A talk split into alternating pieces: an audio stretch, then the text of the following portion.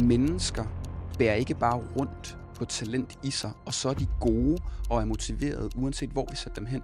Selv AI skal stadig promptes af nogen, det skal stadig kvalitetssikres af nogen. Du skal ikke sælge mig et job, sælg mig en karriere. Hvordan kan du lave den fedeste organisation til det?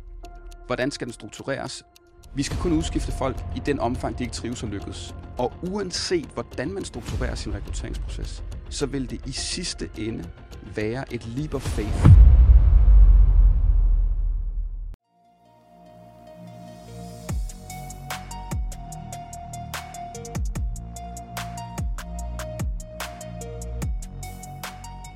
Niklas Pyrdol. Nej, Er det forkert? Ja. Hvad er der forkert i det? Niklas Pyrdol. Pyrdol? Ja. Nå, hold da op. Så har jeg siddet og lovet, når jeg har snakket omkring uh, der til alle mulige andre. Det er okay. Nå. Jamen, um, Niklas Pyrdol. Tak. Fra Beyond Talent. Må Ja, det? lige præcis. En ny, uh, nyt projekt. Ja, det er jo øh, det skulle være blevet lanceret her den første, men øh, men øh, humble bragging, altså der var så stor succes med øh, inbound, at øh, øh, vi er ved at være der, hvor vi har lukket øh, salgsbudgettet for øh, hele første halve år på øh, de her fem uger.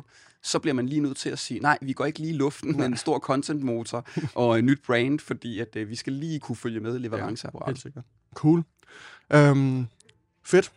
Kan du ikke prøve at tage de mennesker, som aldrig nogensinde har hørt om dig før, ikke engang har udtalt dit navn forkert før, Ja. Øhm, kan du ikke prøve at, at tage dem lidt i hånden, og så øhm, gøre os klogere på, hvem du er, og hvor sådan hele din rejse ind i, i der, hvor du er nu, det, Jo. den har været?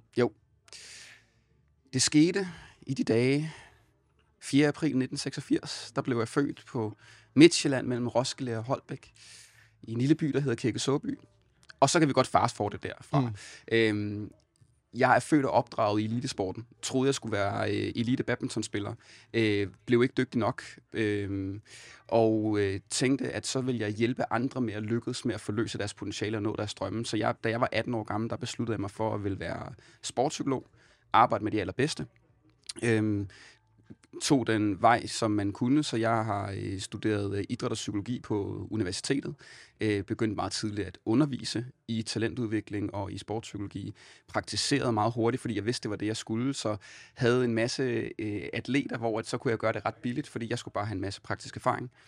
Og, øh, og endte også med at stå i, øh, i, øh, i Team Danmark og have med, med nogle af de bedste atleter at gøre derinde som sportspsykologisk konsulent. Og så tager livet lidt en drejning i det, at jeg går der og arbejder med de bedste øh, og de mest ambitiøse mennesker, møder e-box, som er øh, sponsorer i Team Danmark på det tidspunkt. E-boks. E-box i den der øh, app, Ja. som øh, alle i Danmark har en holdning til. Mm. Ja.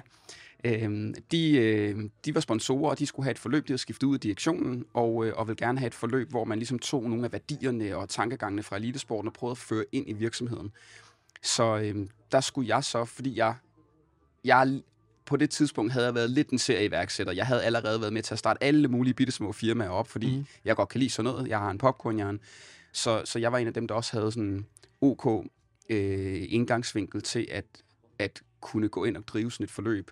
Øhm, og så øh, kom den administrerende direktør og spurgte, om han kunne lokke mig øh, ud af træningstøjet og øh, over i, øh, i e-boks, og det gjorde jeg så. Og øh, var der i halvandet år og sad i ledelsen og havde øh, ansvaret for HR og byggede team op og var med på en vildt spændende rejse, både med dem og med mig selv. Også ind i, i, i tech-verdenen og ind i corporate, og øh, også ind i noget, hvor man havde en løsning og en markedsposition, men tabte digital post til net company og skulle finde ud af, hvordan man kunne positionere sig på ny. Og så har jeg været partner i et HR-tech startup, der vil revolutionere rekrutteringsverdenen. Øh, Innoflow.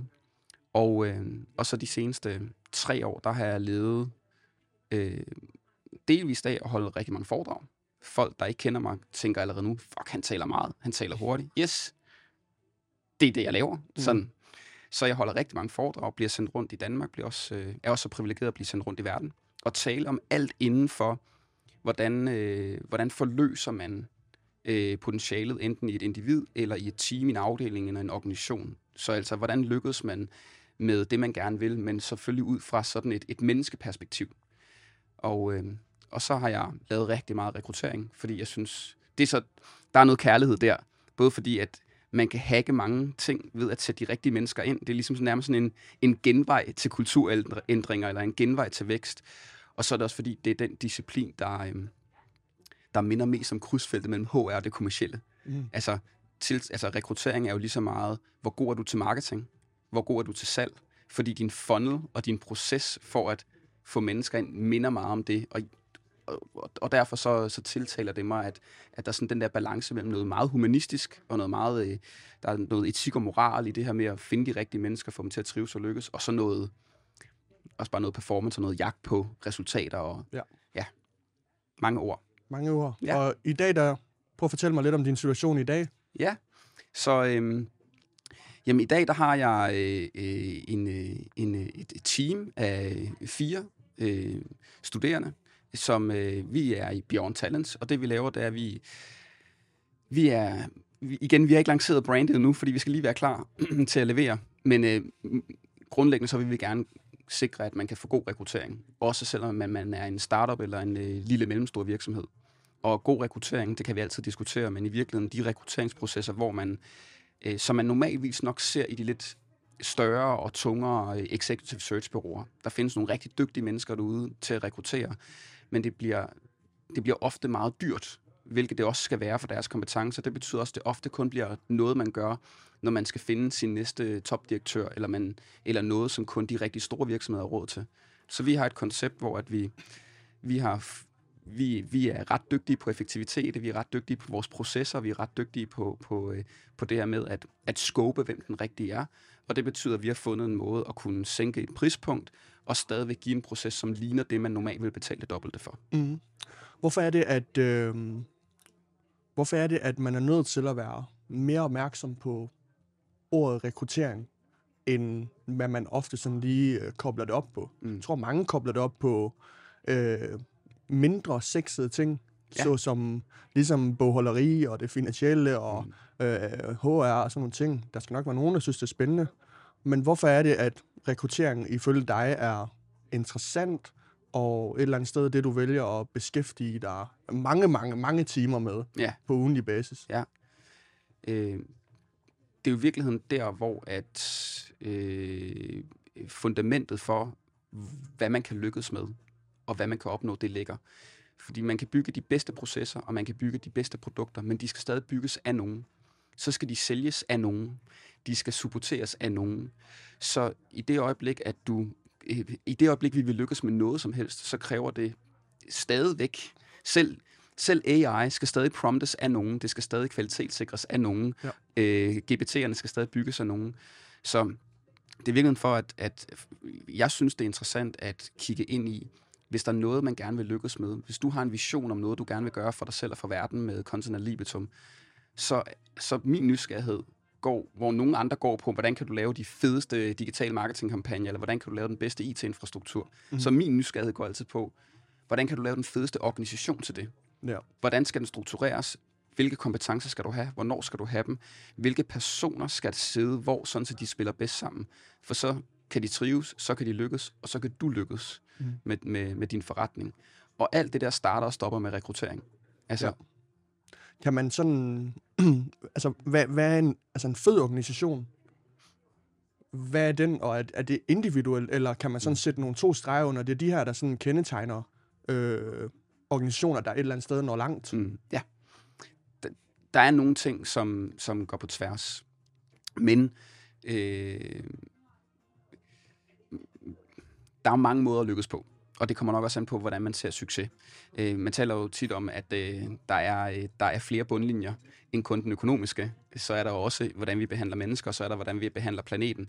Øh, og noget af det, som øh, noget af det, som er vigtigt i forhold til at designe organisationer, det er, at det faktisk det, det er mere vigtigt, at den værdi, eller de værdier, man har, at de er gennemsyrede, de er tydelige, og de går på tværs af virksomheden, når man lever op til dem. Mm. Så skal der nok være nogen, der vælger sig ind i dem. Der vil bare også være nogen, der vælger sig fra. Når jeg siger det, så er det fordi, der vil øh, hvis jeg lige nu siger McKinsey, Mm. Øh, nu vil jeg gerne, det, og det er ikke for at promovere dem, øh, nu kender jeg dem, så bare lige til dem, der tænker, ej nu, det er product placement, men Obsidian for eksempel, øh, i digital marketingverden, det ved de også godt selv, det er derfor, jeg tør at nævne dem. Når man siger Obsidian, så har folk allerede en meget klar holdning til, hvordan er de som kultur, hvordan er de som virksomhed. Ja. Der vil også være rigtig mange, der vil antage, dem vil ingen arbejde for. Mm. Det er bare ikke sandt. Der er faktisk rigtig mange, der gerne vil arbejde for dem, men de er også meget bestemte persontyper. Mm. Og, og, og, og det er det, der er vigtigt, det er, at når man laver sin, sin organisation og sin organisationskultur, så skal den passe til de værdier, man har som founding team. Den skal passe til den forretningsmodel, man har. Og så skal man være ærlig, og man skal være tydelig med den, når man går ud og markedsfører, og, når man, og man skal være transparent omkring den, når man så har folk til samtale, så de ikke får et chok. Og så skal der nok være nogen, der vælger sig ind i det. Så man kan komme langt med mange forskellige organisationsdesigns, organisationskulturer, hvis at den er gennemsyret, hvis den er tydelig, hvis den er vedtaget, hvis man er ærlig med den. Ja. Øhm, når det så er sagt igen, så er der jo grundlæggende nogle, nogle, øh, nogle ting omkring, at øh, i det øjeblik, at vi kan skabe højt medarbejderengagement, så, øh, så er det sådan en, i, i people and culture HR-verden, der er engagement, det er sådan, det er sådan guldægget. Mm. Det, det er sådan the mother of all KPIs. Mm. Fordi at alle studier, uanset om det er Gallups egne, som har kæmpe data på det, eller om, om det også er, er sådan peer-reviewed studier, så fører det hele tilbage til, at hvis medarbejdere har en et, altså højt employee engagement, så kommer stort set alle andre gevinster som sådan en ripple effekt Ja. af det. Så de vir- mange af de virksomheder, der lykkedes, det er fordi, de lykkedes med at skabe højt employee engagement. Mm. Det giver mening. Um, jeg havde jo Nikolaj fra PL Partners med Ja. ja. for et par, par uger siden, og øhm, hvor han fortalte omkring deres sådan, rekrutteringsmodel, Mm. som er exceptionelt lang Mm. i forhold til øhm, resten af branchen. Og øhm, det han siger, det er, at han, han synes, det er vildt med så stor en beslutning, som det er at ansætte nye medarbejdere, men også at skifte job, Mm. at man kan gøre det på halvandet møde, og Mm. så er man klar til at ansætte. Mm. Er der sådan den generelle måde at rekruttere på her i Danmark eksempelvis, er den bare for tjusket, Mm. eller hvad er sådan dit, øh, dit take på det?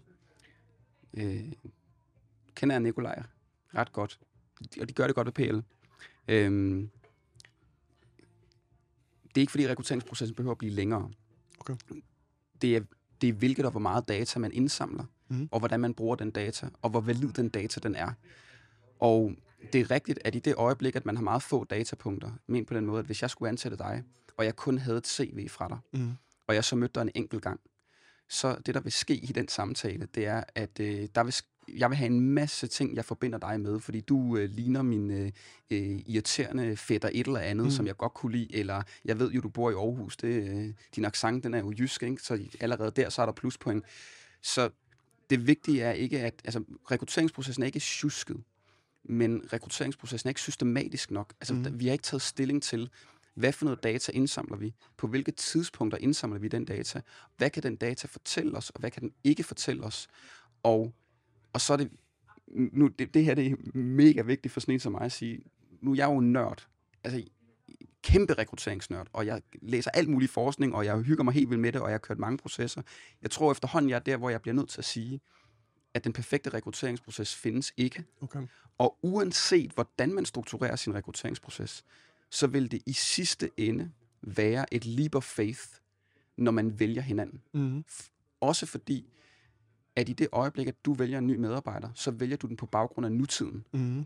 Der er så mange variabler, du ikke ved, der forandrer sig Mm. i vedkommendes liv, i din forretning, i de næste mennesker, du ansætter ind.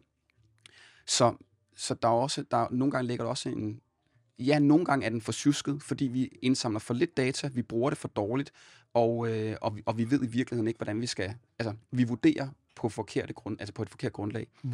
Nogle gange, så skaber vi falsk tryghed ved at gøre den for lang, Ja. hvor vi bliver ved med at tænke, hvis vi, hvis vi nu genbesøger kandidaten, og lader dem genbesøge os, så på et eller andet tidspunkt må vi vel føle os sikre. Mm. Men, men, men rigtig meget af det data, man indsamler fra, lad os bare sige fra interview 2 og frem Mm. til 3, 4, 5, 6, eller hvor lang tid nu er, det er i virkeligheden ikke, fordi vi ser, at at øh, sådan noget som time to perform eller retention, rate, Mm. retention rates eller sådan noget, at det stiger. Altså Nej. det er ikke sådan, at studierne viser, at jo flere steps du er på, specielt ikke i din interviewproces, jo større succesrate har du. Ja. Tværtimod så ser vi, at, jo, at når vi kommer ud over interview 2, fra interview 3, og især fra interview 3 og frem, så falder øh, øh, process completion rate, altså folk træder ud af processen. Mm. De siger simpelthen, nu gider jeg ikke mere. Nej. Altså nu har jeg mødtes med dig tre gange, jeg gider simpelthen ikke en fire gang. Mm. Nu må du, altså også fordi jeg, ved, jeg er jo i proces andre steder, Mm. og nu må vi snart ligesom, nu må vi være ved at være der. Øhm, kan du ikke lige kort prøve at nævne, hvad det er for Nu siger du datapunkter. Ja. Og nu har jeg jo trods alt også været igennem øh, processen et par gange, så jeg forstår godt, hvad du mener. Ja. Hvad er det for nogle datapunkter, der er vigtige at have med, altså få indsamlet, når det er, at du skal til at rekruttere Yes. din, din næste medarbejder? Du nævnte selv et, et CV eksempelvis. Jamen, øh, hvis vi, formålet med en rekruttering er at finde det rigtige match, ikke den rigtige kandidat. Mm.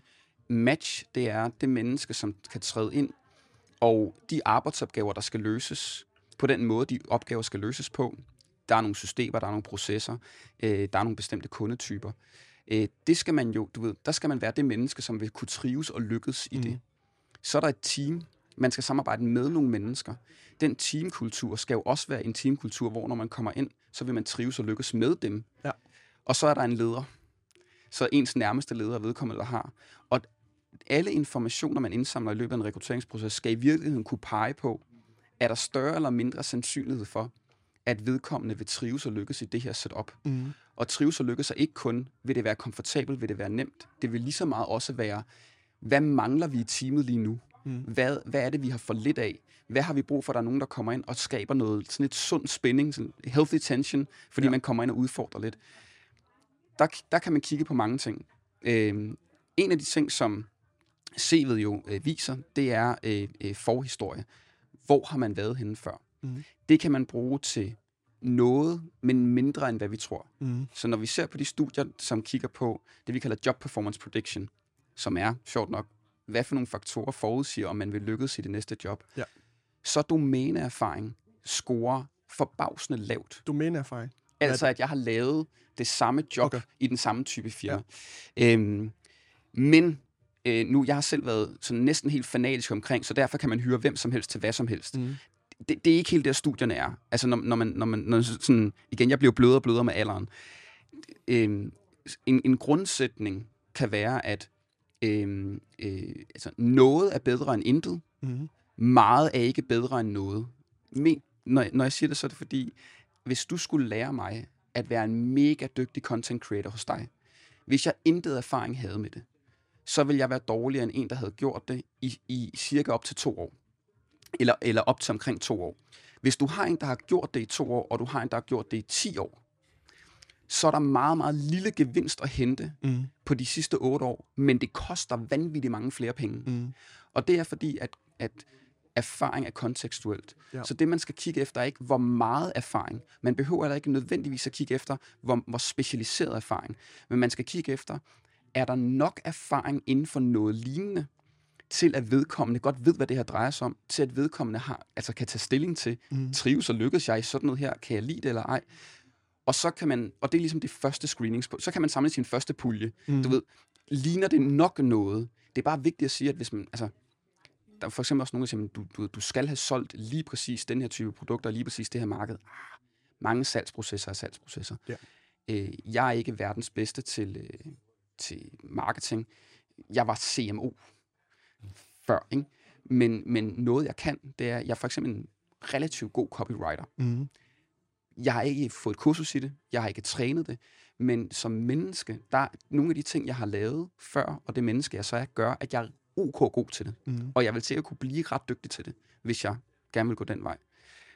Så en anden ting, man kan kigge og det, det er i virkeligheden den anden ting, man kan kigge på, det er, hvordan man er givet som menneske. Det er derfor, man bruger personlighedstest, talenttest, assessments. Altså, der er, hvad du har lavet før. Mm.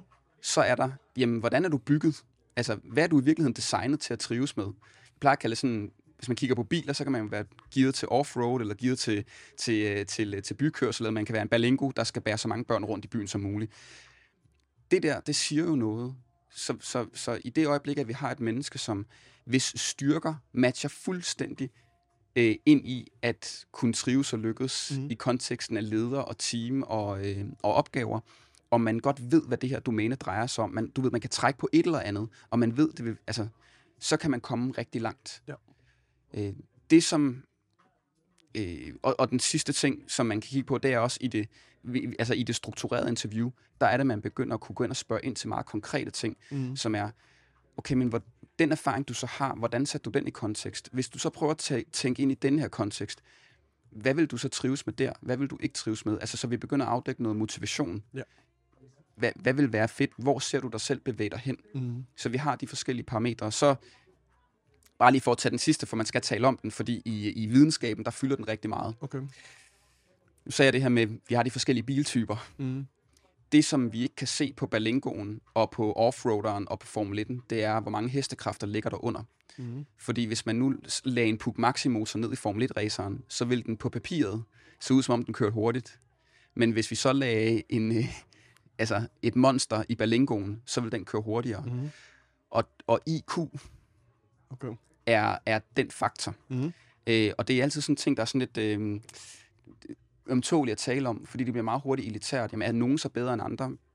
Nej, men det, det bare viser sig, det er, at når, hvis man tager folk, som har... Øh, hvis, hvis du skal vælge mellem fem kandidater, en person, der så har mere erfaring end en anden, hvis den her person både har en, en, en, nogle styrker, der matcher endnu bedre ind i den type organisation og team, Mhm. og måske endda også har en lidt højere IQ, så vil man indhente den erfaring meget hurtigt og overhale på niveau. Så altså drømmekandidaten, den, den der fembenede enhjørning, som, som, som, som ikke findes, og som vi altid leder efter, det er, du kommer med den helt rigtige erfaring. Øh, men ikke så meget, så du er blevet for dyr og for gammel. Mhm. For det vil vi ikke have. Uha, du må endelig ikke være dyr og gammel, vel? Så vi vil have den helt rigtige erfaring. Du skal have den helt rigtige personlighed, og så skal du være stjerneklog. Mm. Øh, nu, jeg arbejder med små og mellemstore virksomheder. De mennesker der, de er allerede topchefer Mm. steder, store steder, hvor de får tre gange så meget, end hvad vi kan betale for. Mm. Punkt. Men vi kan godt, vi kan godt gå ind og kigge på, på, på setup'et, altså på den enkelte kandidat, og så sige, jamen, jamen, det handler selvfølgelig om, hvad du kan gå ind og gøre nu, men det handler i virkeligheden lige så meget om, hvordan kan du udvikle dig, hvordan kan du vokse Mm. videre med firmaet. Og det er derfor, at kombinationen af, har du, du skal virkelig bare have noget erfaring, og den erfaring skal være lignende, men det behøver ikke være det samme. Ja. Du skal vide, hvad det her handler, altså du skal vide, hvad jobbet går ud på, så vi må godt give dig en case, og vi må godt stille nogle scenarier op, så du kan se dig selv i det. Vi skal kigge på din person, hvad der driver dig, de styrker, du har, om de vil blive sat i spil hos os eller ej, i den unikke virksomhed, vi er. Og hvis man så gør det eller vil det, så kan man altid, hvis det står lige, eller det er særlig vigtig rekruttering, så kan man sige, at vi... Mm, eller det her gør vi faktisk øh, ofte, når vi får nogen, der ser meget junior ud, men alle har lidt en eller anden idé om, du er en stjerne, altså du er sådan en stjernefrø. Ja. Så, så det er ofte der, man faktisk laver sådan en kognitiv test, for at Okay. sige, vi har en antagelse om, at der er så, meget, så mange hestekræfter under hjelmen på dig, Mm. at, øh, at øh, det, at du ikke har lige så meget erfaring som de andre, det er fuldstændig ligegyldigt. Mm. Men vi vil bare gerne lige have det, vi vil gerne lige have det valideret. Spændende. Men jeg tror sådan lidt, det der også er vigtigt at forstå, i hvert fald fra vores, øh, nu kan jeg se, der kommer mad. Øh, Wow. fornemt. Jeg får den ødelagte. Tak for Tusind tak. Ja, ja, de ved godt, hvem der er altså, stjernen her, det. ikke? Ja, ja, Ja. det er dig, der er gæsten. Jeg, jeg, jeg bliver lige ved stjernen, hvis det er okay. Hvad hedder det? Noget af det, jeg tror, der er meget vigtigt at huske på også, det er, at de ting, som du nævner der, de datapunkter, der er, det, det er variabler i et eller andet omfang. Du, du må ikke træffe en beslutning alene på, at en person har en høj eller en lav IQ eksempelvis. Mm. Du må ikke træffe en beslutning på, om, om en person har meget eller lidt erfaring Mm. i sig selv. Det er jo bare et eller andet sted datapunkter, du smider ind, og så skal det jo gerne give et samlet billede af, Ja. hvordan den her person er. Ja. Er det ikke uh, korrekt? Fuldstændig. Og samtidig så er det, det er også variabler på den måde, Mads, at du får også det bedste, du kan få. Mhm. Så, så noget af det, som ofte går galt i rekrutteringer, det er, at når man så har lavet den her øh, ønskeseddel for det menneske, der skal træde ind ad døren, så glemmer man, hvor man er i fødekæden.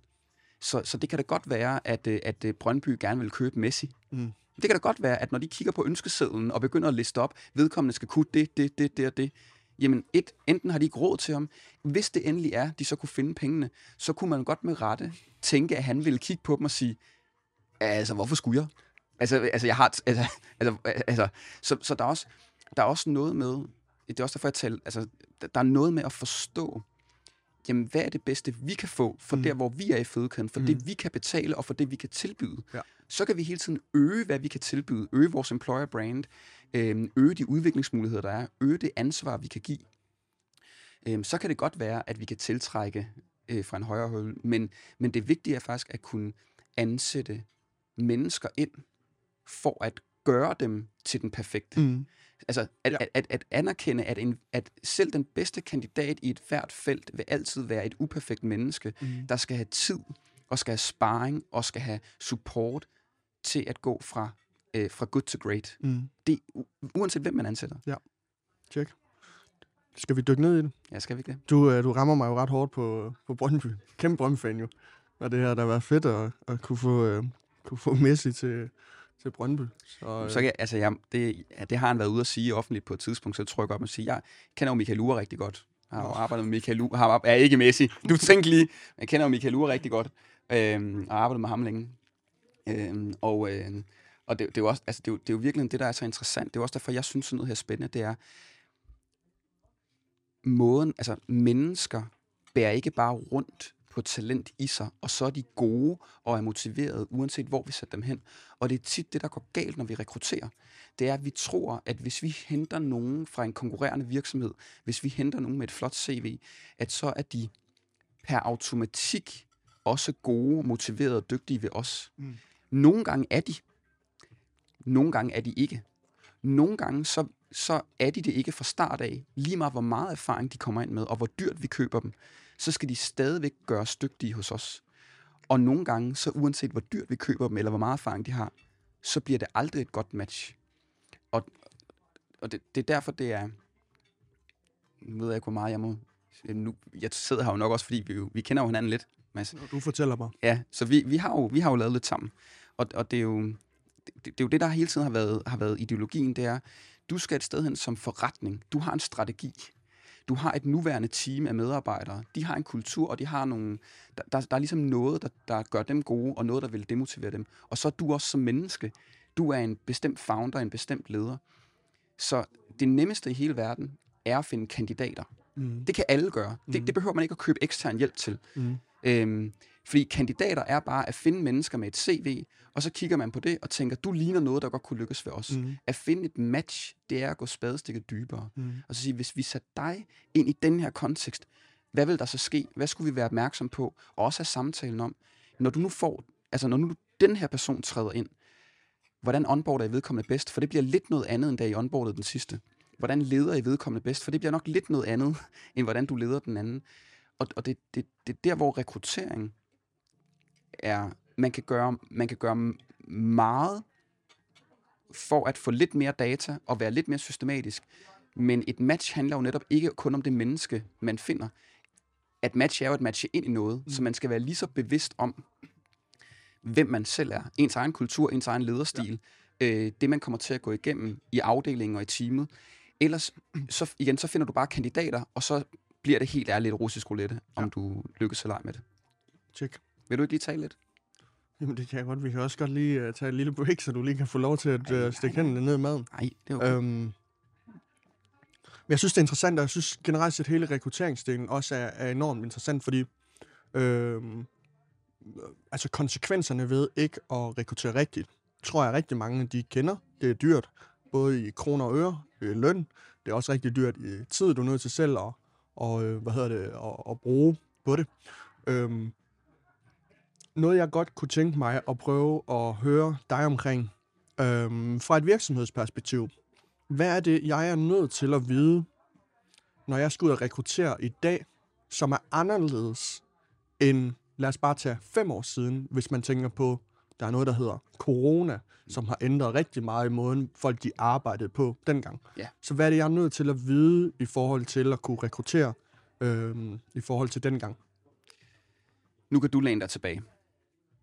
Det er et fedt spørgsmål, så jeg snakker bare nu. Det er godt. det, det der, det, den verden, vi står i nu, er anderledes på rigtig mange punkter.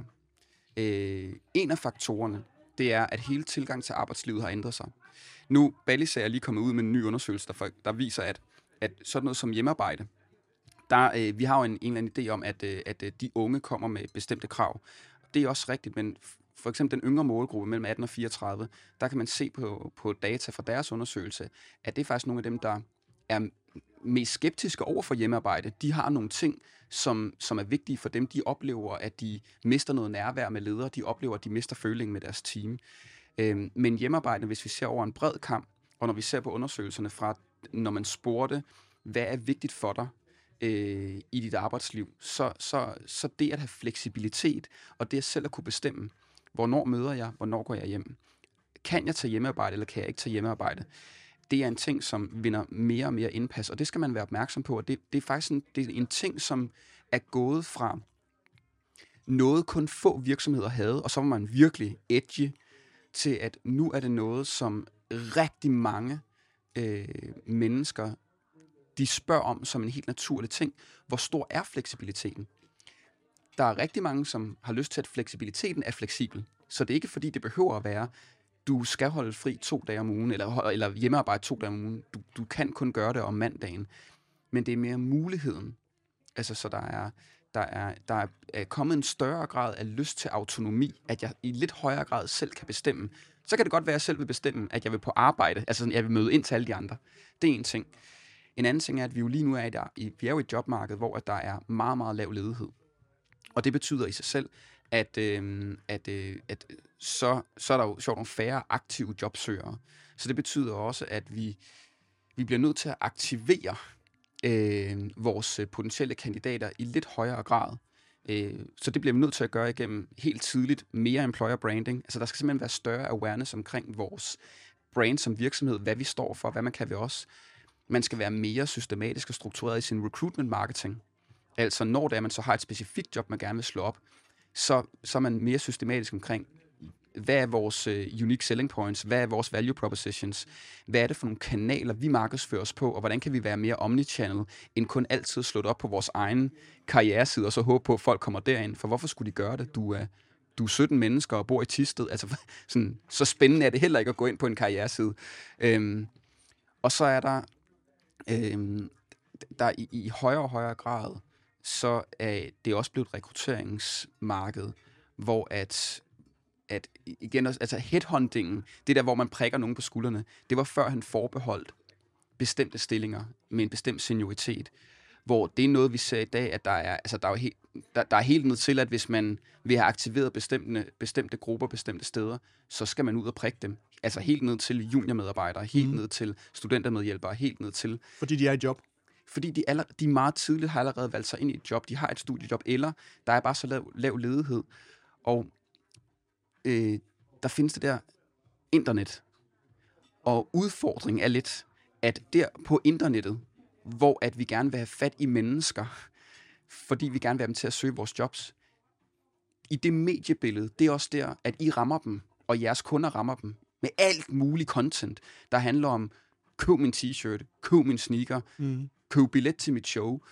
Så, så, så det er også blevet sådan en støjet virkelighed, hvor at, at man, øh, når der, altså, der er rigtig mange jobs, der bliver slået op. Der er rigtig mange, der gerne vil øh, kæmpe om de samme mennesker.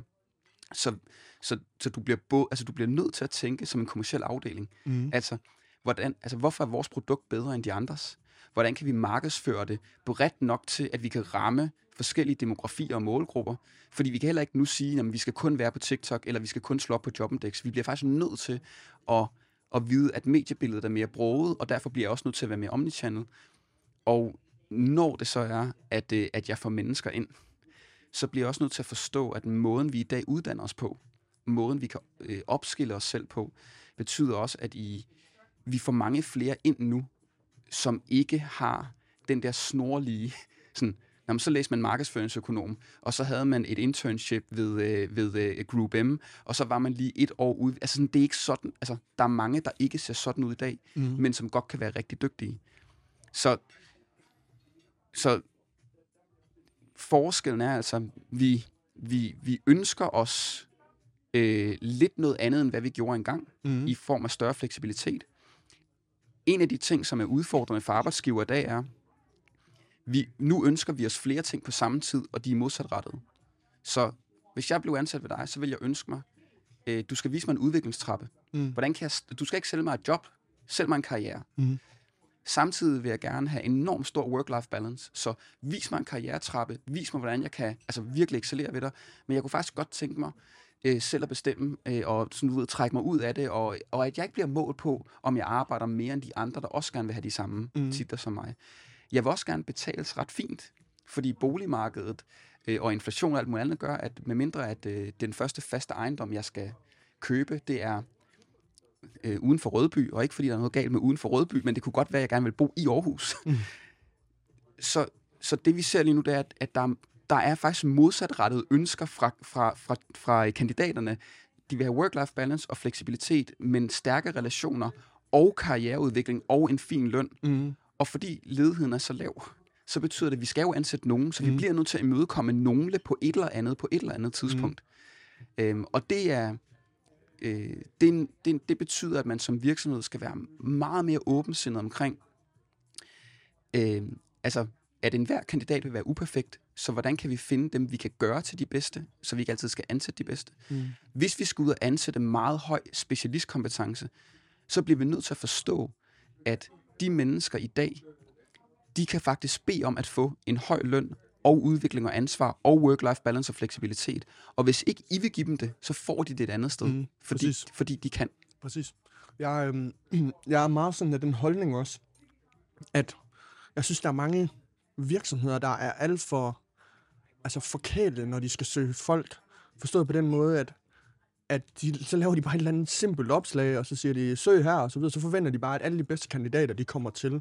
Altså, de har en eller anden idé om, at deres virksomhed, det er den fedeste virksomhed at arbejde for. Fordi det synes de selv, øh, og alle kender deres virksomhed. Hvorimod at vi i hvert fald selv internt vælger at sige, vi skal sælge det her job. Vi bruger rigtig lang tid på at lave en lang, uddybende forklaring omkring, hvad er det, du får, men også i høj grad, hvad er det, du ikke får. Øh, har du den oplevelse også af selve markedet, eller hvad er det, man kan gøre? Nu siger du selv de sociale medier. Øh, men altså i forhold til at tiltrække folk. Fordi jeg tror, den klassiske, folk der sidder og lytter til det, tænker employer branding, så tænker de, okay, vi skal have lavet en stor video, hvor der går en eller anden video gut ud på vores, øh, vores kontor, og lige, folk skal lige smile, grine lidt af hinanden, og vi viser lige, at vi er, vi, vi er, vi er glade, når vi er på arbejde og sådan nogle ting. Det, det er gammeldags for mig. Mm. Så hvad er det, man kan gøre i dag for at vise, det her det er en mega fed arbejdsplads? for, fortæl om arbejdspladsen. Altså det, inden for, inden for employer branding, og nu, jeg skal ikke kloge mig over på dem, der er meget dygtige i branding helt generelt, men man taler mere om one brand nu, end om employer branding. Mange mm. folk tror også, at employer branding, det er alt det kommunikation, vi har, der handler om, hvordan det er at arbejde hos os. Mm. Men man skal ikke tage fejl af, at employer branding er lige så meget også, når I går ud og siger, at I har nået nogle KPI'er, så brander I jer på, at I er en virksomhed, der er succesfuld, og hvor man, altså, hvor man bliver en del af en succesrejse. Så fortæller I det, fordi at I gerne vil være, altså employer brand, ikke nødvendigvis, I fortæller det på grund af noget andet. Mm. Når I fortæller, at I lukker en stor kunde, så, så kan man sige, er det employer branding? Er det ikke mere kommersiel branding? Jo, men det er bare også employer branding. Fordi så viser I, hvem det er, man kan komme til at arbejde med ved jer. Så øhm, noget af det, jeg kommer til at name drop en hel masse, og jeg håber, det er okay med, med, med alle, men nu, nu øh, jeg kender Oliver øh, Seifert ned fra Potype øh, rigtig godt, og, øh, og da vi startede, der var hans... Øh, der, der, var, der, var, der, var, der var han rimelig ukendt, og de var rimelig ukendte. Og det betød så, at den første rekruttering, vi skulle lave sammen, der, øh, der, der skulle vi faktisk, der, vi skulle bruge en, der var, der var, øh, sådan, øh, der var kompetent og ambitiøs. Ikke erfaren, kompetent og ambitiøs. Og, øh, og kompetente, ambitiøse mennesker, de sad allerede i nogle ret fede steder. Altså, de sad i nogle fede stillinger. Så da han gik ud og prøv, altså bare prøvede at tiltrække ved at fortælle, så kiggede folk og sagde, hvem er du, mand? Altså, du er nede i Horsens, det e-mail marketing i fire mennesker, og du er 23 år gammel. Altså, og, og, og når jeg så fik dem i røret, så var det også sådan, altså så skulle jeg skulle bruge rigtig lang tid på at sælge, mm. hvad er strategien, hvad, hvordan er han som leder? Hvor nu, når de slår stillinger op, så vælter det jo ind. For, og, og de har ikke gjort ret meget andet end at de fortæller, de, de laver helt almindelig content marketing. De laver et webinar en gang imellem, hvor de fortæller folk inden for deres branche, hvad det er, de laver. De fortæller nogle gange, når de får kunder. Altså, det, det, det behøver ikke være stort og forkromet. Det, det, det er grundlæggende blot at være til stede, at fortælle, øhm, hvad laver vi, hvem laver vi det med, hvad, hvem laver vi det for? Ture at være bare en lille smule øh, personlig og kreativ. Og så ser vi en meget, meget stor tendens lige nu til, at, og det gør, I, jo- det gør man også i den kommercielle verden, som er, at mennesker følger mennesker. Mm. Og det betyder, at i, i noget af det, som vi tit taler med vores kunder om, det er, jamen, det, det mindst effektfulde, det er at slå jobbet op fra jeres virksomhedsside og på jeres virksomhedsside. Men hvis du som ansættende leder gerne lige vil være med til at lave et lille post, lave et opslag, så begynder der at ske noget. Øhm, og, og, og hvis man som, som virksomhed også bare nogle gange tør at, at, at, at, at lave nogle opslag og, og, og som en del af sin, sin, sin kommunikation øh, vise det ærlige af, hvordan det er at arbejde ved en, så kan man også godt tiltrække Ja. flere mennesker. Ja. Jeg tror også noget af det, som jeg i hvert fald ser rigtig ofte derude, som jeg øh, tror på bare har en el- elendig effekt, det er, at sorry, det er, at du, øhm, du begynder først at tænke employer branding og generelt set branding af din virksomhed over for potentielle medarbejdere, når du har brug for en medarbejder. Ja. I stedet for at gøre det hele tiden. Fordi at du har brug for en medarbejder om 6 måneder, om 12 måneder, om 15 måneder osv. Men, men, men Mads, det handler ikke om at have brug for medarbejdere. For du har også brug for omsætning. Og- det, det, det er jo der, hvor at, at folk de netop tænker, at employer branding, det er kun for store virksomheder og sådan noget. Nej, du, du, du burde gerne være i en situation, hvor du ønsker dig kunder.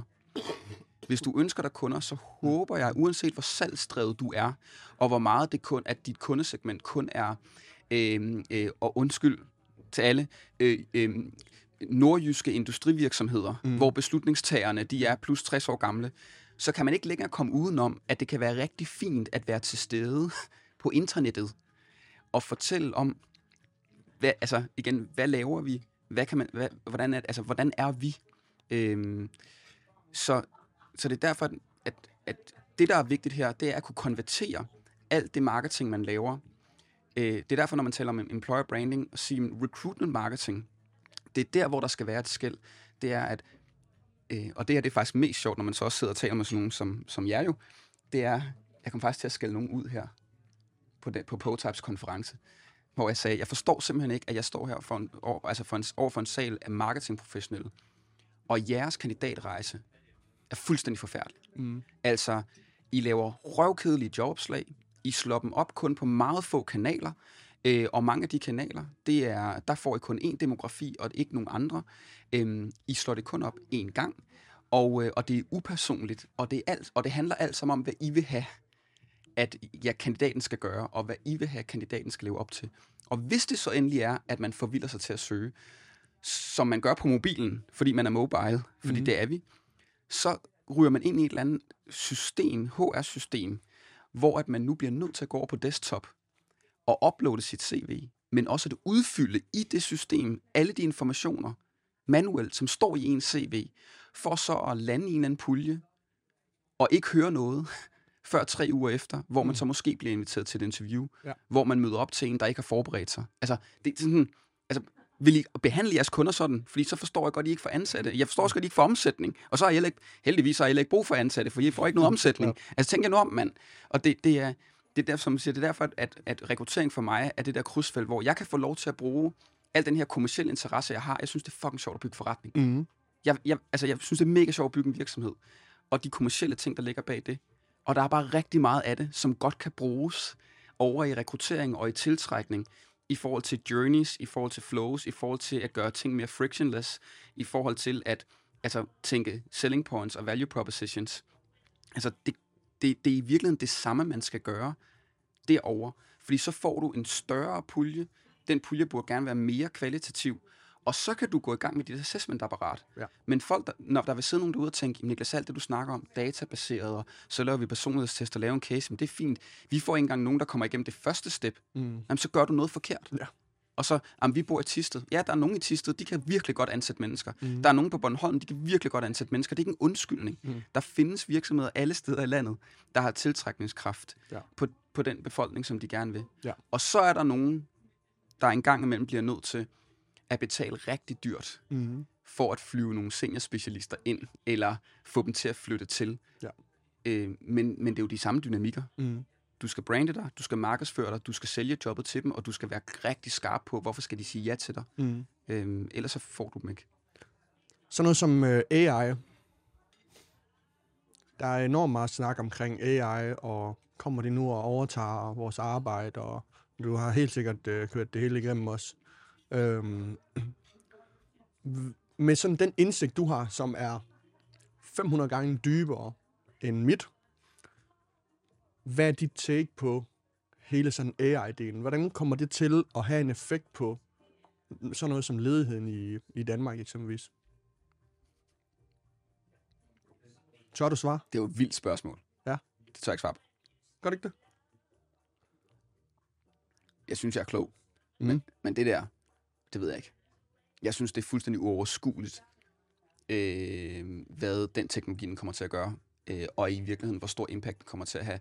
Selvfølgelig, vi kunne sagtens stykke ned i alle de her undersøgelser omkring, hvad er det for nogle specifikke roller, specifikke professioner, som kommer til at blive påvirket, fordi man nemmere kan noget der end, end andre steder.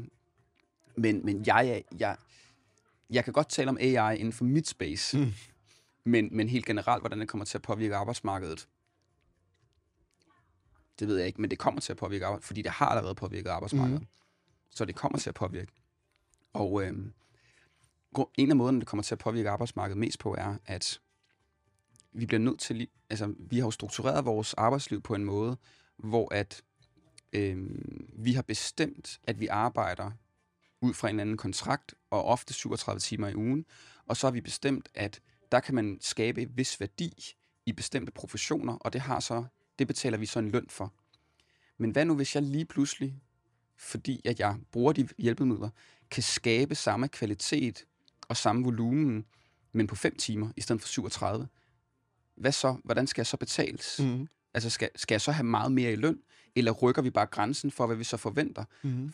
Fordi det vil jo blive, det vil jo blive udfordrende indtil, at AI er fuldt implementeret, for så vil der sidde nogle mennesker derude, hvilket der sikkert allerede gør i dag. Det håber jeg da faktisk, der gør. Mhm. Mm. Der skulle, skulle gerne sidde nogle mennesker derude, der bliver betalt det, som man normalvis bliver betalt for 37 timer i, i de professioner, i de brancher, Ja.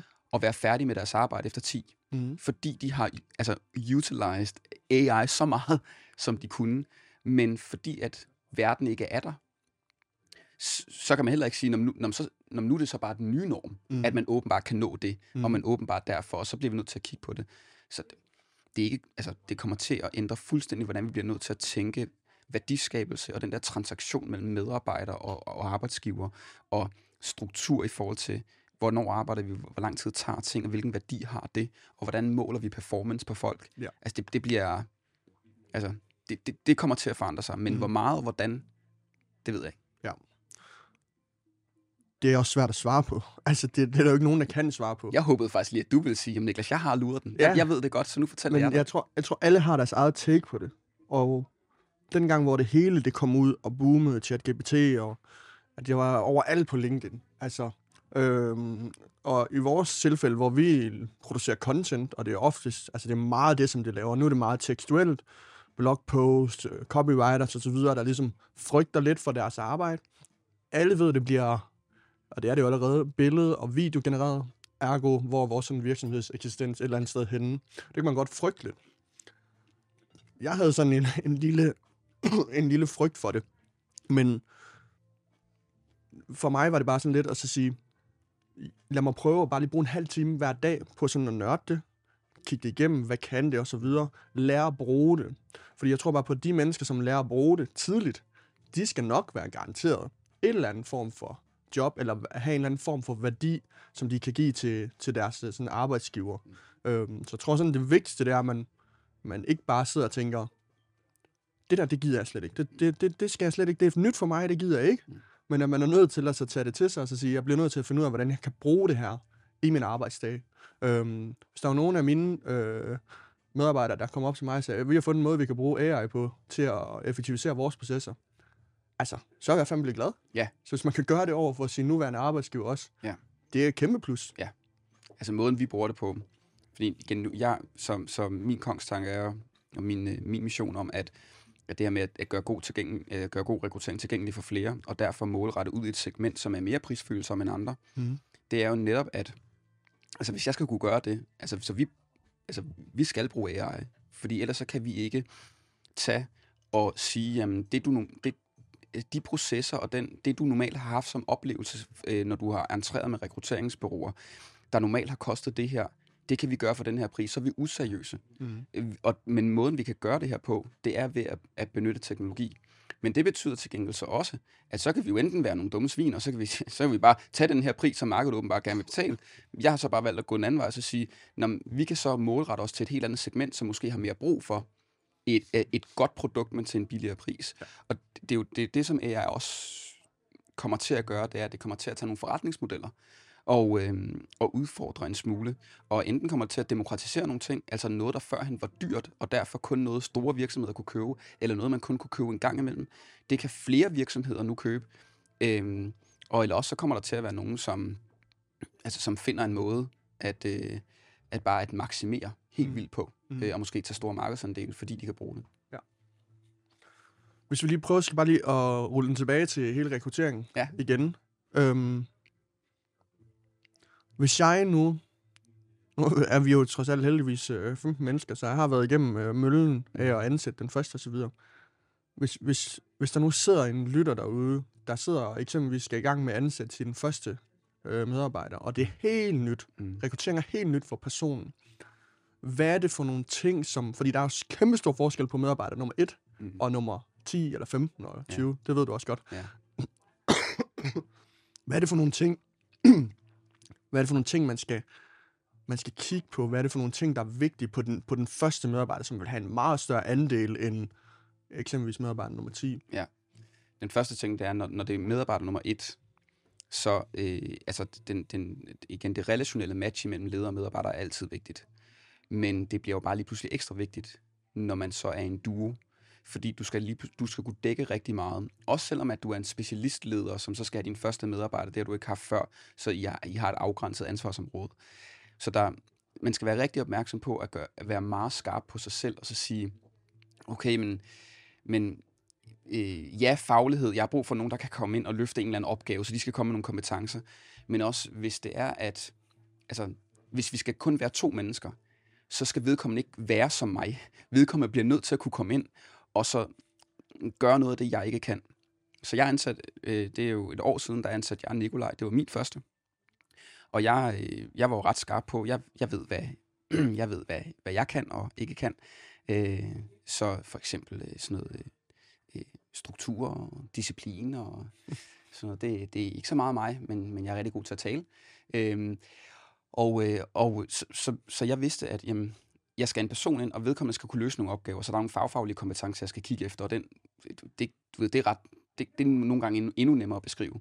Men det andet er, okay, men vedkommende skal være nok anderledes end mig, til at, til at vi supplerer hinanden, men ikke så meget anderledes, at vedkommende hader mig efter 6 måneder og stopper. Så hvordan finder jeg den der gode anderledeshed? Mm. Og, og det er også derfor, som jeg siger, rigtig meget rekruttering starter med selvbevidsthed. Altså rigtig meget rekruttering starter med, at jeg skal have et match. Et match er et match til noget. Mm. Så hvordan er jeg? Altså, hvis man skal trives med mig, hvad skal man, hvad skal man så være? Men også hvis man skal komme kunne udfordre mig og kunne supplere mig, hvad skal man så komme med? Øhm, man skal også gøre sig meget klart, altså sætte meget realistiske forventninger til, til, til budget. Der er rigtig mange, der ansætter første gang, hvor at, øh, at, altså, de er totalt urealistiske omkring, hvad ting koster. Mm. Og, og især det her jobmarked, de er fuldstændig på månen omkring, hvad en medarbejder koster, og hvad man kan forvente af mennesker, Så de sætter den for lavt? er alt for lavt. Okay. Alt for lavt. Øhm, og og, og, og det, det, det gør desværre noget ved deres, altså mindsetet. Det, men, om det må da, altså igen, fordi som du siger, det må da være verdens fedeste at komme herind. Hvad er det for, hvad er det for, kan du ikke prøve at tage et eksempel på det? Bare sådan, at jeg også Jo. forstår. Så for eksempel øh, øh, en, øh, en, øh, en, øh, det kan også være et startup founder team, Mm. som tænker, vi er jo det fedeste pis. Og, og du ved, vi vækstraket, og du ved, vi ja. arbejder med de bedste e-commerce, bla bla bla. Øh, og de går selv for 15.000 om måneden. Ja. Fordi de behøver ikke. Du ved, det er jo deres baby, og de lægger liv og sjæl i det og sådan noget. Så tænker de, "Men hvis man nu kommer ind her, og man så bliver sælger, eller man bliver marketingspecialist, eller man bliver eller andet, du ved sådan, vi skal jo have en, der kan et eller andet, så de skal vel have et par års erfaring, og de skal vide, hvad man laver, og sådan, men så kan de vel også godt få 15.000. Sådan, nej, Okay. okay. nej, det kan, det, det kan de ikke. De, de, de har husleje. De, de, altså, det, det kan de ikke. Altså, øh, så, så, så det her med også at forstå, at især når man er ejerleder, Mm øh, øh, men også hvis man er øh, tidlig medarbejder på en rejse. Det der, en, det, der sker, hvis vi nu også bare siger lidt større virksomheder, det er, at der sker jo også konstant en stigning i, hvad folk de koster, og især inden for bestemte demografier.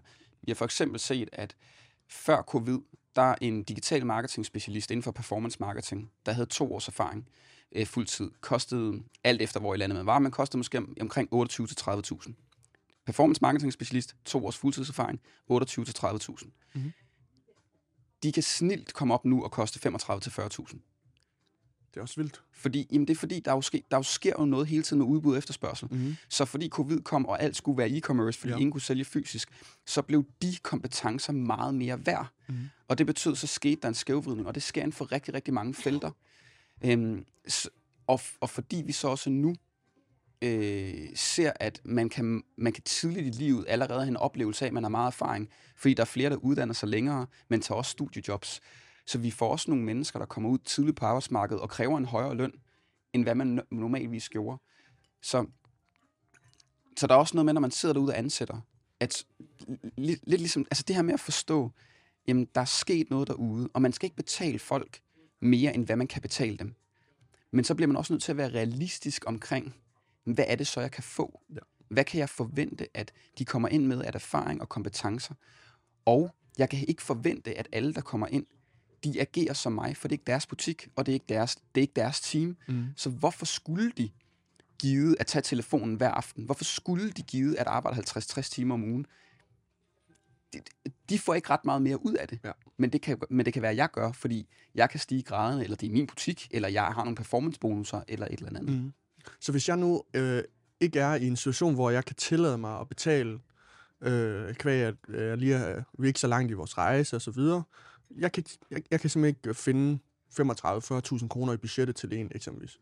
Hvad er det så for nogle andre sådan ting, jeg ligesom kan, kan, kan tilbyde den her medarbejder, som hvis man prøver at trække lønnen væk, sige, hvad er det for nogle ting, der kan tiltale medarbejdere, udover, udover løn i dag? Nu nævnte du selv fleksibilitet, men er der nogle andre sådan ting, jeg kan smide i min værktøjskasse, når jeg skal sidde og sælge det her job over for en, hvor jeg måske godt ved, lønnen den bliver lige lovligt presset, den skal jeg have ned, så kan jeg tale noget andet op.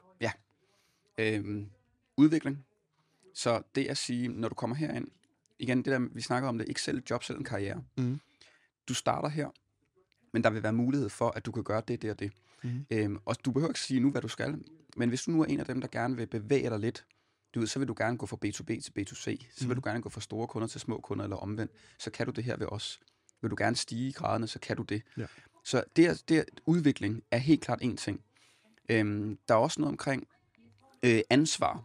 Øhm, nej, jeg vil faktisk lige udvikling i det ligger også, at du kommer til at arbejde med nogle mennesker, der er dygtige. De mennesker, de kommer til at vise dig, hvordan du kan blive dygtig. Mhm. De mennesker kommer til at være dine sparringspartner til daglig. Altså sådan, du, du bliver en del af noget, og du, bliver, og du tager første skridt i, i, på vejen til noget. Mhm. De to ting.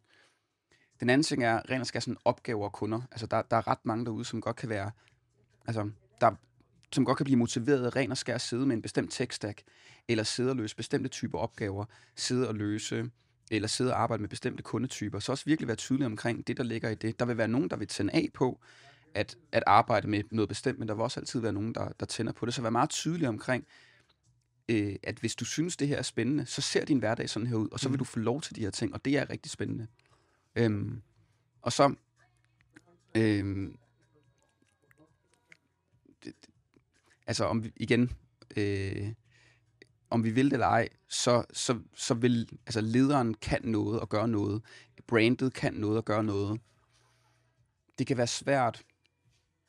Øhm, det, det er ikke nødvendigvis det, der er afgørende, men det kan være en meget, meget stor tiltrækningskraft. Altså Mhm. det, kan, det kan være det, der gør, at de går, går på lidt på kompromis med lønnen Mm. øhm, for at starte ud hos jer, hvis opgaverne er fede, ansvaret er fedt, øh, det man laver det med er dygtige og ambitiøse, og at man kan se, at man kan godt rykke sig, hvis man kommer herind. Ja. Så, så vil der være ret mange, som er ok med, at de godt kunne få 2.000 et- mere et andet sted, eller 3.000 mere et andet sted. Ja. Øhm, nu har jeg holdt rigtig mange jobsamtaler. Jamen, det har jeg. Øh, det sidste øh, års tid. Og der har ikke været en eneste, når jeg har spurgt dem, hvad, de, hvad der er vigtigt for dem for at have en, en, altså en god arbejdsplads. Hvordan kan vi skabe en arbejdsplads, der er perfekt for dig?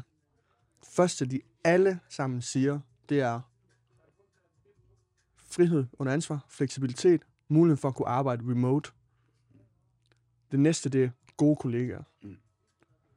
Og det taber jo ind i kulturdelen. Så hvordan skal man sidde og analysere den kultur, man et eller andet sted har, i forhold til at finde et match på den del? Fordi din kultur udvikler sig hele tiden også. Den er måske meget bygget op omkring founderen i starten. Men hvornår er det sådan, det skift, det begynder at komme? Og er det noget, man sådan... Hvor, hvor tidligt føler du, man skal arbejde med det? Altså hvis du tager sådan en stadie for en virksomhed. Jeg synes, det er svært, fordi det at arbejde specifikt med kultur, altså det er, kultur er, øh, en, kultur er jo i virkeligheden nogle adfærdsnormer og nogle måder, vi er sammen på. Mhm. Og som du siger, om, altså, og det drøber 100% ud af founderen og ud af leder. Altså sådan er det bare. Så, så vi kan arbejde nok så meget med vores organisationskultur, men det første, man altid bliver nødt til at kigge på, det er, hvordan er founderen, hvordan er øverste leder og øverste ledelse, og kan vide, hvilken adfærd det skaber. Så hvis man er meget resultatorienteret som founder, som leder, så skal man huske på, så bliver ens kultur nogen, som bliver meget orienteret imod at kunne vise resultater, at kunne skjule, hvis man ikke har resultater, Mm. og at det handler om at skabe resultater. Øhm, og det kan være for nogen og ikke for andre. Øh, hvis man er meget... Nu, så, så, så, så øh, jeg har jo allerede nogle af de her dejlige medarbejdere, jeg har. Altså øh, bare Nikolaj, der jo kalder mig boomer, øh, non-stop hele tiden og sådan noget. Altså, så jeg, jeg er også, fordi jeg er som, som jeg er som menneske, så ved jeg, at den kultur, jeg skaber, den er, lad os bare kalde det meget laissez-faire. Du ved, vi, vi, altså, vi taler meget frit til hinanden, og går ikke helt så meget op, om deadlines, de bliver nået og sådan noget, fordi vi skal nok klare det, og Mm. du ved, så sælger jeg bare lidt mere et eller andet. Ja, altså sådan, ja. Og det skal jeg bare være opmærksom på, at det kan tage, fordi at jeg er sådan som menneske, så bliver min kultur formet i det. Og selv om jeg så ansætter nogle mennesker ind, som kan supplere mig, så, så er vi nu engang også sådan som sociale dyr, at vi lader høvdingen bestemme meget, mm. altså meget af, græn, altså meget af rammen. Så, så det, vi skal holde øje med, det er, den kultur, vi har, vi skal virkelig bare kigge på adfærd. Altså adfærd som i, hvad er det, der er normalt at gøre her, selvom vi ikke har talt om det? Hvordan kommunikerer folk til hinanden? Hvad går de op i? Mm. Altså, hvad er åbenbart vigtigt for dem? Hvad er ikke vigtigt for dem? Når vi er presset og udfordret, det vil sige, når vi ikke lykkes, hvordan reagerer folk så? Hvem, igen, hvem taler de med og til? Hvem taler de ikke med og til? Mm. Hvordan træffer de deres beslutninger? Og, og det vigtige med kulturen er at holde den op imod forretningsstrategi. Altså, at der, det kræver en kultur at gå fra idé til, at man har lanceret. Ja. Så kræver det en lidt anden kultur at gå fra lancering til, at man har fået traction og product market fit på early adopters. Og så kræver det en anden kultur at gå fra den startup-fase, og nu har vi ligesom etableret os, til nu skal vi skalere. Og så er det en helt ny kultur, at nu er vi oppe på et sted, hvor vi har en solid markedsposition, og du ved sådan, der er en eller anden recurrent business, og Ja. vi er en solid organisation. Og nu skal vi enten øh, øh, sådan ekspandere, eller bare etablere os. Mm. Og det er også derfor, vi ser rigtig mange af de dygtigste founders. På et eller andet tidspunkt, så rejsen træder de ud. Men, men jeg kunne godt tænke mig lige præcis det der, og, fordi det er en bekymring, jeg har. Mm. det er, dem vi har øh, hyret ind nu, øh, hvor vi mener, det er det rigtige match Mm. til der, hvor vi er lige nu, Mm. og det vi skal bygge op lige nu. Hvis vi nu lige pludselig skal arbejde med at sige, "Men nu er vi 50 medarbejdere, eksempelvis, eller 75 eller 100 øh, for den sags skyld. Min bekymring er, bliver, bliver man nødt til at udskifte de her mennesker, eller er der sådan naturlig en udvikling? Jeg ved godt, du kan ikke tage alle over en kamp, men, men sådan generelt set, er der en naturlig udvikling med, at de, de følger den, den rejse, som virksomheden er på, eller når man bare til et punkt, hvor man siger, tak fordi du var med på den her rejse, jeg håber, du fik noget ud af det også. Mm. Nu er vi nødt til at finde nogle nye, som er gladere og, og trives mere i at være i en stor organisation, hvor det går lidt langsommere og så videre. Generelt set, så kan jeg godt lide tanken om, at, øh, at man har det mindset, at man skal gøre sig fortjent til, at vedkommende kommer tilbage. Okay. Altså, øh, nu bliver det helt, sådan helt parterapi, sådan det der med, du ved, skår din kone hver dag, ikke? Mm. Øhm, altså, det, det er ikke... Vi bliver nødt til at forstå, at vi skylder ikke hinanden noget. Så, så, så medarbejdere dem skal vi gøre os fortjent til. Det er meget sind, bare lige for at svare anderledes på de spørgsmål. Så vi skal kun udskifte folk i den omfang, de ikke trives og lykkes. Mm. Rigtig mange af de her transformationer på rejsen sker sjældent i, som et big bang. Mm. Der er dog nogen, der gør, fordi nogen får lige pludselig investering. Og der oplever man et skifte meget hurtigere. Mm. Fordi nu går vi lige pludselig fra noget til noget helt andet. Altså nu, nu gik vi- vi gik fra at sige øh, goddag og velkommen til en ny kollega hver måned, til 10 nye kollegaer hver måned. Ja. Og igen, det, det er også derfor det der med at være forudseende. Altså hvis man har lagt den plan, så hvis man ligesom har set ud i fremtiden, lavet sin forretningsstrategi, og så... Det, jeg elsker jo sådan noget, hvor man kan få, komme, altså få lov til at komme med tidligt på rejsen, Mm. og sige, "Men prøv lige at lægge din forretningsstrategi ud. Og den er, det er jo elastik i metermål, fordi den kan enten accelereres, det vil sige, det skal ikke være, når det der når vi i Q1. Nej, det er bare, vi, når, vi skal nå noget, og vi når det enten hurtigt eller langsomt.